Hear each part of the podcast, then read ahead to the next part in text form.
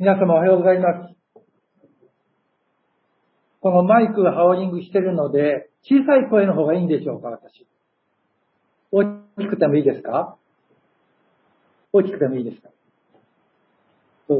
多分皆さんが声が小さいので、マイクの音量を大きく上げてるので、ハウリングをしてると思います。ですからどうぞ、お祈りをする方も、司会をする方も、できる限り大きな声と言いますか、小さな声じゃなくて、小さい声も普段よりも少しだけ大きな声でお願いします。じゃ一言お祈りをしましょう。恵み深い天の父なる神様、あなたの皆あがめ、心いっぱい賛美を申し上げます。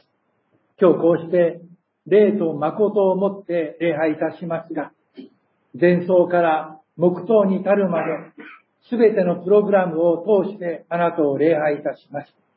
目的はあなたを礼拝することでありますから、どうぞその一つ一つを祝福してくださるように、また御言葉を通して、この朝あなたは私たちに何を語ろうとしているのか、また御言葉を通して私たちは何をもってこのところから使わされていくのか、どうぞそのことをしっかりとお教えくださいますように、またどうぞ一人一人漏れなく、イエス様と共にこのところから帰っていくのではなくて、使わされていくことができますようによろしくお願いいたします。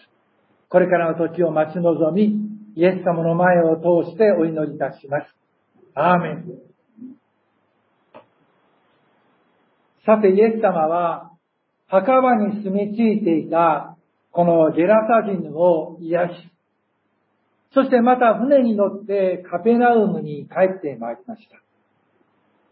そこには多くの人たちが待っていたわけであります。その時に、街道司ヤイロという人が飛んできて、先生、今私の娘が死にそうです。どうか助けてください。と言ったのであります。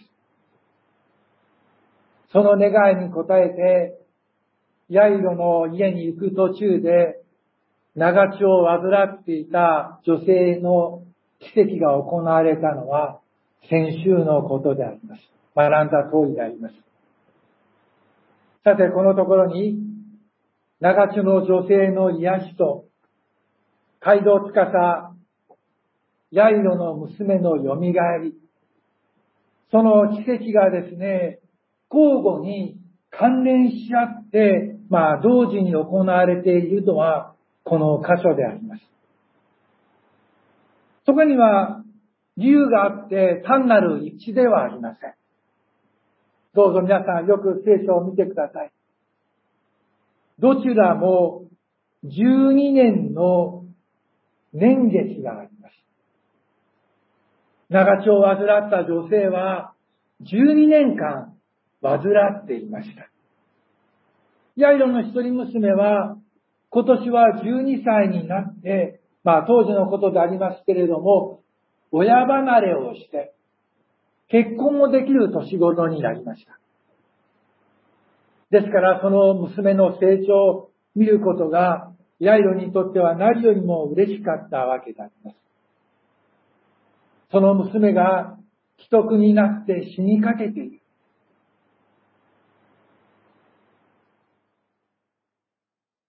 この福、このルカの福音書には、一人娘と書いてあります。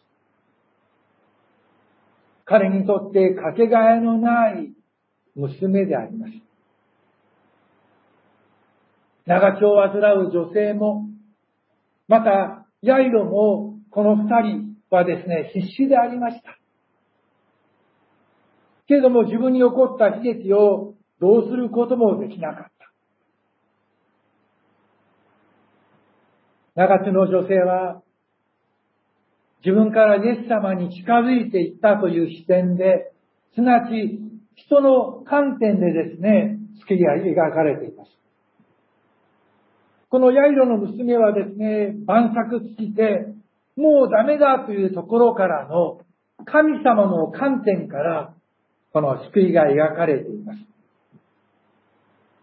癒された女性は自分の手を持って手を伸ばして癒されました。イエス様の衣を掴んだわけであります。信仰を持って。生き返ったヤイロの娘はですね、イエス様の方が店を伸ばして彼女を立たせたわけであります。そのように両方が結びついて、人間の視点からあるいは神様の観点から。でも、どちらも言えることはですね、イエス様は病気も死も支配されるお方だということであります。さて、街道司ヤイロという名前は、神様のまなざしが注がれている人、あるいは神様に呼び覚まされた人という意味があります。その名前が記していることは、その人が気づいていなくても、神様の目が絶えず、その人に注いでいるということ。注がれているように、たとえ彼がですね、倒れてしても、倒れても、神様が立ち上げてくださるということであります。おそらく、このヤイロという名前は、ヤイロのお父さんが、自分の息子が生まれるときに、どうぞこの息子が神様との関わりの中で、神様の眼差しがいつもその息子に注がれていきますよ。という思いで、ヤイロという名前を付けたんじゃないだろうかと思います。そういう祈りを込めて名前が付けられました。さて、ヤイロには12歳になる一人娘がいました。この大事な一人娘が死にかけていたわけであります。ヤイルはイエス様のところに来て助けを求めました。普段街道塚さがですね、イエス様に頭を垂れるということは考えられませんでした。街道塚さというのは単なる街道を管理しているというのではなくて、安息日の礼拝についてプログラムを考え、誰が聖書を読み、誰が説教をするのか。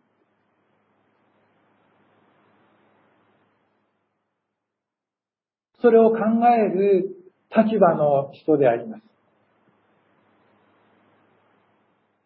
その地域の有力者であり、指導者であり、人々の尊敬を集めていた人。この地域の名士と言いますか、長老であります。他人に頭を下げられることがあったとしても、自分で頭を下げることはありませんでした。それほど偉かった。今まで聖書を学んだように、もうこの時はイエス様とユダヤ人たちの指導者において、その関係においては難しくありました。彼らの間では、あのイエスを何とかして殺したいという思いを持ってたわけであります。街道塚さという立場から考えるならば、ヤイドはイエス様と対立してもおかしくない立場であります。多分ヤイドの身内の中にはですね、イエス様にお願いすることはやめてほしいと言われたかもしれない。ユダヤ教からするならば、イエス様を招くということは、もう仲間外れにされるということ。仕事もなくなってる、なくなってしまうかもしれない。あるいは自分の名誉もなくなるかもしれない。けれども彼は、恥も世間体も捨てて、街道司というその働きを捨ててですね、イエス様の前に手をついて、ひれ伏して、私の娘を助けてください。ひれ伏すほど優しいお父さんだったんです。彼は死にそうになっている娘を前にして、全くの無力でした。先週学んだように、長地の女性と同じように、様々な医者を呼んだかもしれない。あるいは様々な薬を飲んだかもしれない。でももう死にそうになっているわけであります。ですから、立場もメンツも関係なく、イエス様が来られたということで、カペナウムのところに行ってひざまずいて、どうぞ娘を助けてくださいと言ったんです。私はここを読むときに、いつも思うことがあるんです。ああ、こういう父親でありたい。イエス様の足元に礼伏して、私の幼い娘が死にそうです。どうかおいでになって手を置いてください。どうぞ娘を助けてやってください。娘のために全てを捨てる父親であります。私たちには、そういうお父さんがおられます。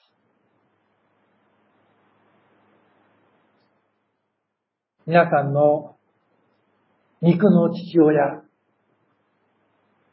優しいお父さん、あるいは厳しいお父さん、あなたを愛してくれてるお父さん、また、そうでないお父さん。天の神様は、私たちのために、御子イエス様をこの地上に送ってくださいました。イエス様も恥も外分も捨てて、十字架にかかってくださいました。私たちは、皆さんもそうでしょう。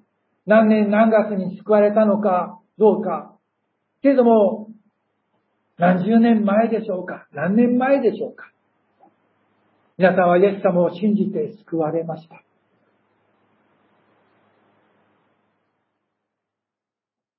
ある人よりも先に救われているはずであります。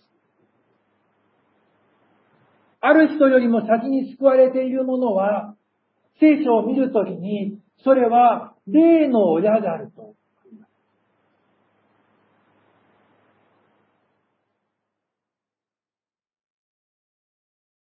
牧師も、教会役員の方々も、あるいは CS 教師も、教会員一人一人がどうあったらこの人が救われるだろうか、恵まれるだろうか、成長できるだろうか、神様の前にひれ伏すものであります。例のお父さんです。皆さん、知識や名誉や財産や、あるいは人間力がなくてもいいんです。一番大切なところは、ここなんです。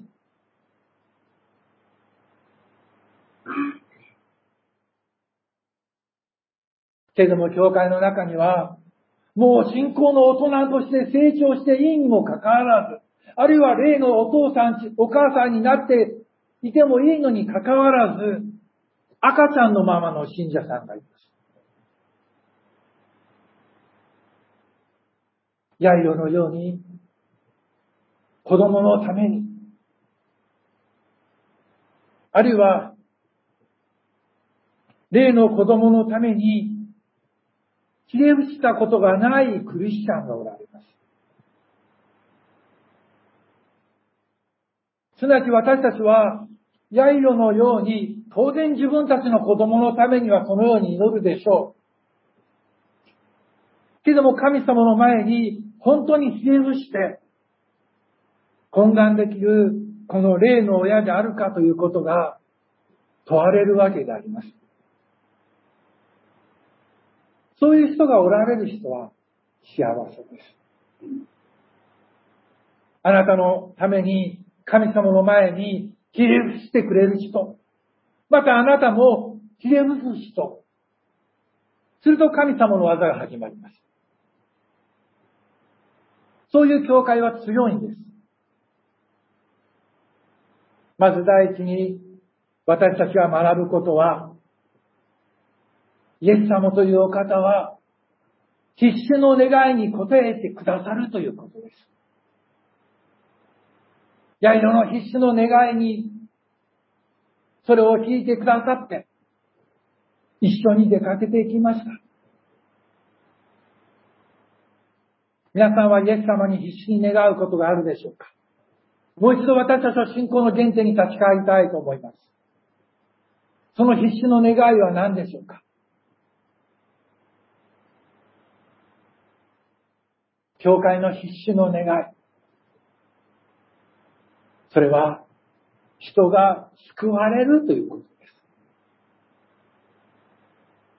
そして救われたクリスチャンが精霊に満たされるということです。私たちは街道建設のために必要なものが与えられるように、そして様々な課題について祈ってまいりました。そして教会が立ち上がった。それで終わりというのではなくて、どうぞ皆さん、この街道が用いられるよう、そしてその用いられるということはどういうことなのか。それは人が救われるように、そして救われた人が精霊に満たされるように、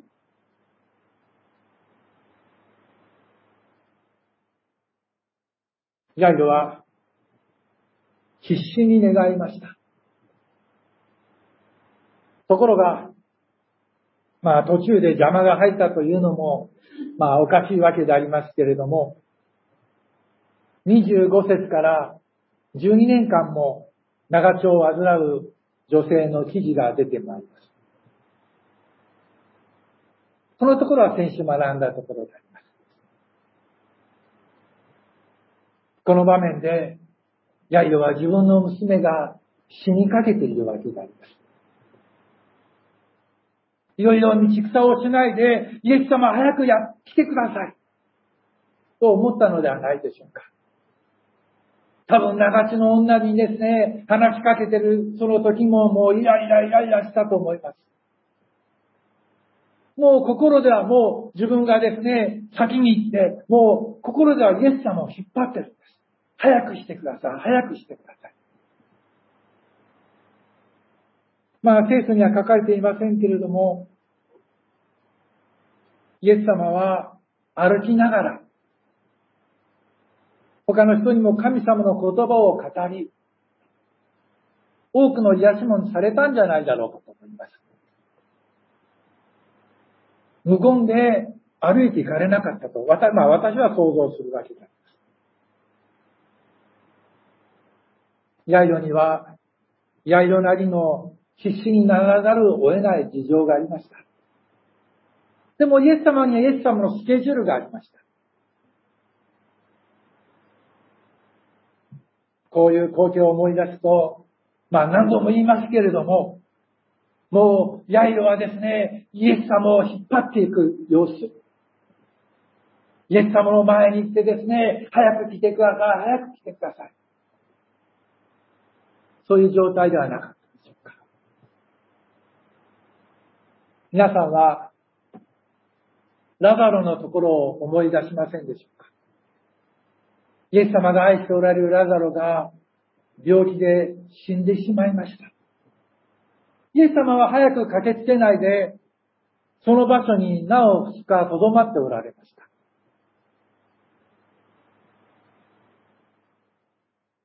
イエス様にはイエス様の計画が。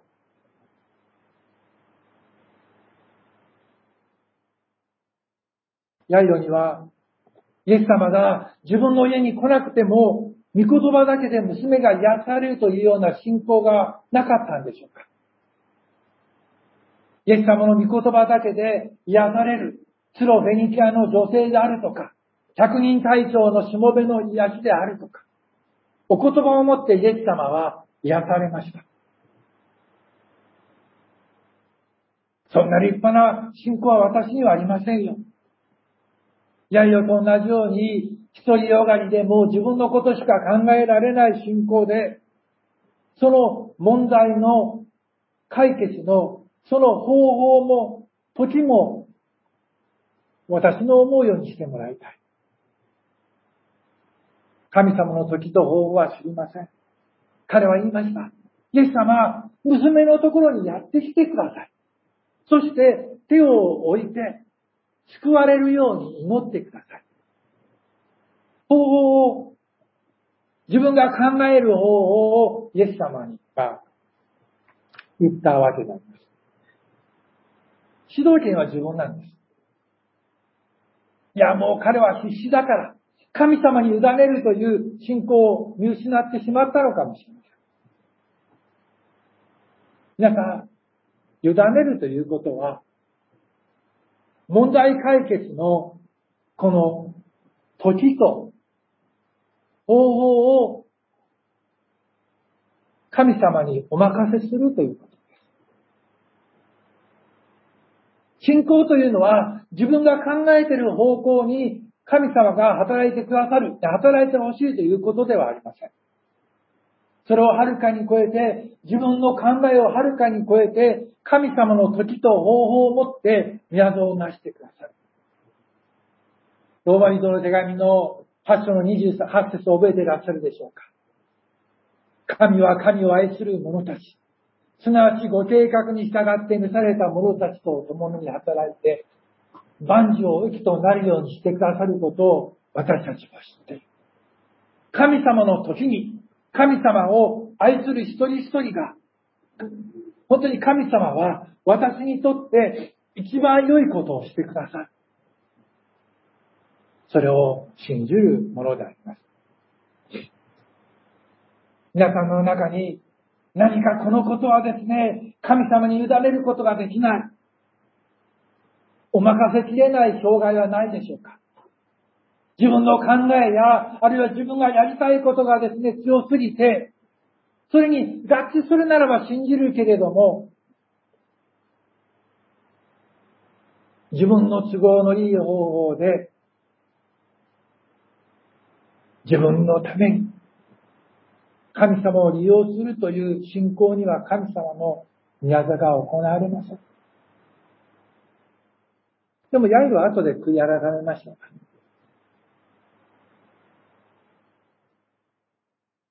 でもいいですか、皆さん。ここを見てください。いいですか？イエス様は、まだ未熟なヤイロの信仰に合わせて、その求めに応じて、彼の家に行ったんです。なんと優しいお方でしょうか。厳しく弱い信仰を咎めませんでした。自分のスケジュールを変更して、さらにヤイロの強引な願い指示に従って歩き出しました。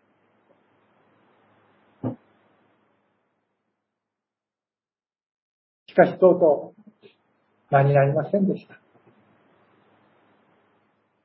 イエス様が話している途中ですですね、使いの者が来て、あなたのお嬢さんは亡くなりました。そう告げました。もう万事休す。あたかもイエス様が来るのが遅すぎたかのように。ヤイドは、もっとイエス様が早く来てくれたらよかったの。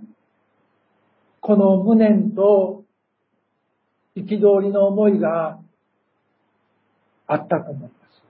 いや、この長手の女性がイエス様を止めたから、こうなってしまったんだというように、私は恨んだと思います。けれども、私たちが学ぶ第二のこと。第二は、イエス様は私たちがもう希望を失いかけてるその時に励ましてくださる。もうダメだ。でも、恐れるな、私を信じなさい。信じ続けるように求められるお方です。イエス様はもう唖然としてその場で崩れてしまうようなこの刃路、崩れてしまったかもしれませんけれども、恐れないで私を信じなさい。と励まされました。イエス様にとって遅いということはないんです。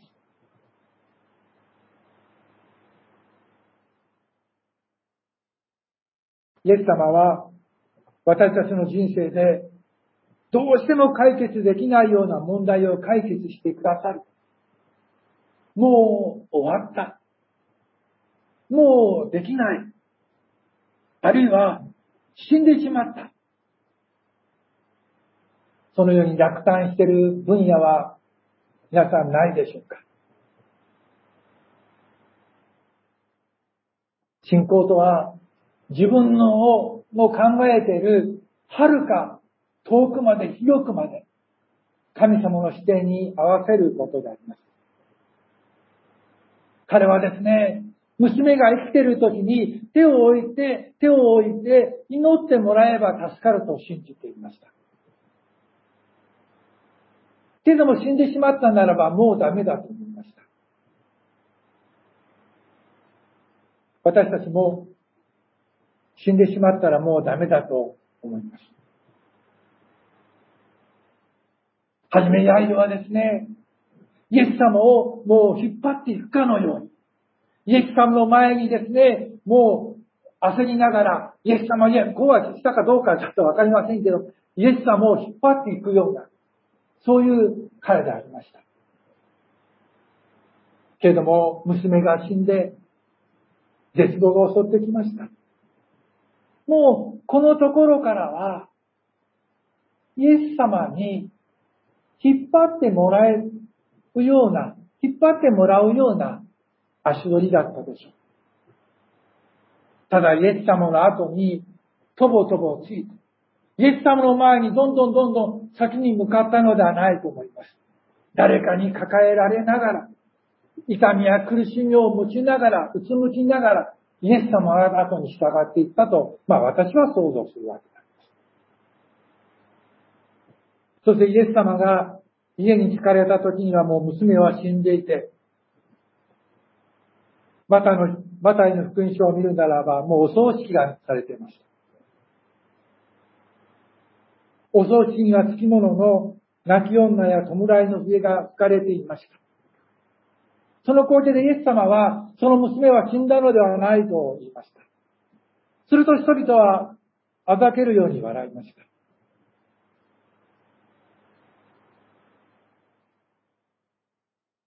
私たちに不審の思いがあっても、お葬式に笑うでしょうか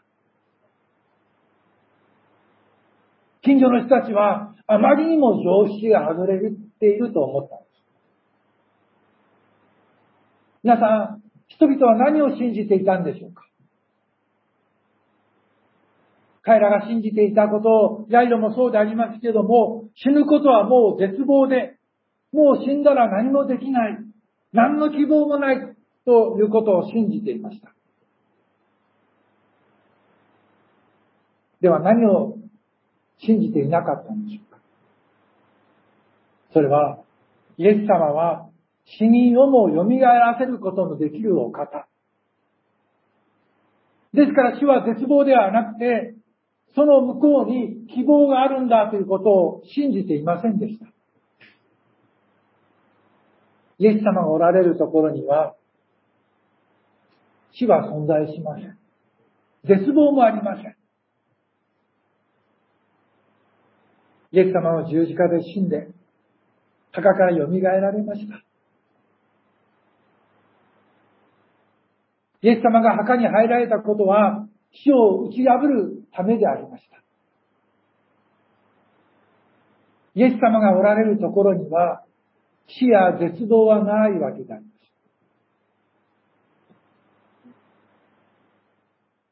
さて、第3番目に私たちが学ぶことは何でしょうか？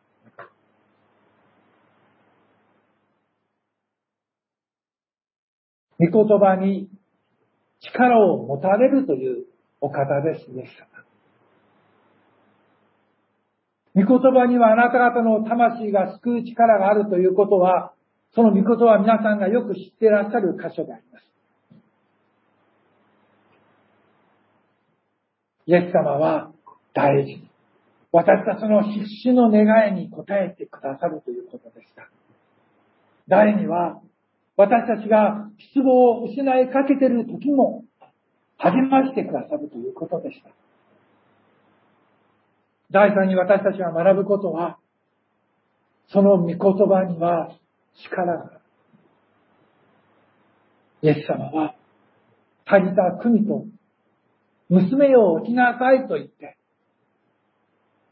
彼女を蘇らせました。ここに、人々は、口も聞けないほどに驚いた。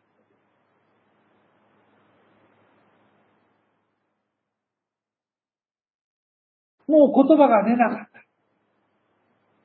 それほど家族は喜び、慰められたことではないでしょうか。もしヤイロがお嬢さんが亡くなりましたという家の使いの者たちの言葉をに従っていたらどうでしょうか？もう先生をこれ以上この煩わす必要はありません。もうイエス様は来なくていいんじゃないでしょうか？ということであります。そこで諦めたらどうなってたでしょうか？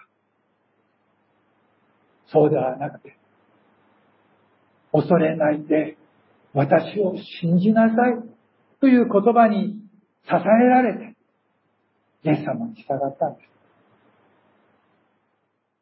イエス様の招きに応えて、どうぞ歩む道は、死の力をもう、この、超えていくことを知ってください。死を超えていくわけです。イエス様は本当に憐れんでくださって、死んだ娘を生き返らせました。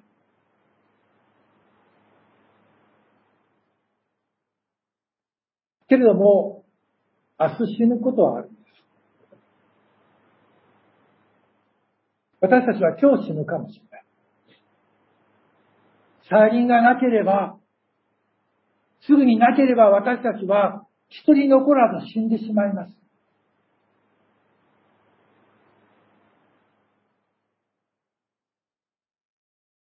しかしイエス様がここで言ってることは、イエス様に会って死んでも、なお生きるような永遠の命を与えてくださるということを言おうとしてるんです。この娘は生き返りました。けれども、あと何年でしょうか？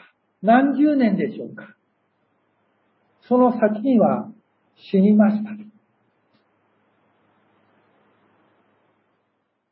誰一人として、その時には、この肉体的な癒しがなされたとしても、もし再臨がなければ、私たちは死んでまいります。あの有名な蘇ったラザロ。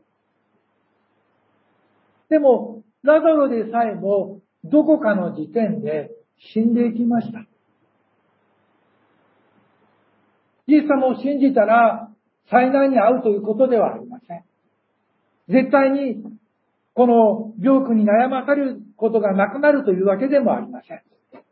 パウロは、自分に襲った肉体のために三度、この肉体の鳥を取り除いてくださいと言ったけれども、聞かれませんでした。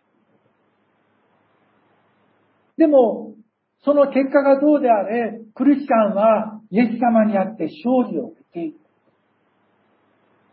自然災害から助け出されるかもしれない。でも、自然災害から助けられなくてもですね、それに耐えることができるでしょう。病気においては癒しというのがあるでしょう。癒されることもたくさんたくさん見てまいりました。でも、癒されなかった方もおられます。でも、癒されなかった方は、その病気をあったとしても、それを信仰を持って乗り越えている人をもう何人も見てまいりました。ある人は死の入り口から生還した方もおられます。それができないけれども、イエス様の永遠の命を望みを持って召されていった方々になります。そうです、皆さん。私たちは様々なこれから多くの出来事がありますけれども、右や左、どちらに転んでも、イエス様によって勝利をすることができるという信仰が与えられてるんです。このマルコが、この声を大にして言おうとしていることは、イエス様は死んだ者をも蘇らすことのできるお方。人間の最後の敵は死である。それに何の手、この手出しもできない。けれどもそれで終わりではないんだということであります。イエス様は、少女マリアを通してこの世においでになりました。何のためでしょうか血を流し、罪の贖いを完成し、死んで蘇り、信じる者には永遠の命を与え確かに死に打ち勝ち、信仰を持っていくならば、たとえこれから私たちはどのような局面に出会うかもしれないけれども、それをはるかに乗り越えることができるという恵みを皆さん持ってるんですよ。私たちは、その人生で悩みます。翻弄します。つまずいてしまいます。ジャイロはもう泣きました。人々も泣きました。そういうところにイエス様が来てくださる。皆さんの信仰は今どこにあるでしょうか？ヤイロのように、イエス様が来てくださらないから、もうイライラしてるような状況でしょうか？あるいは、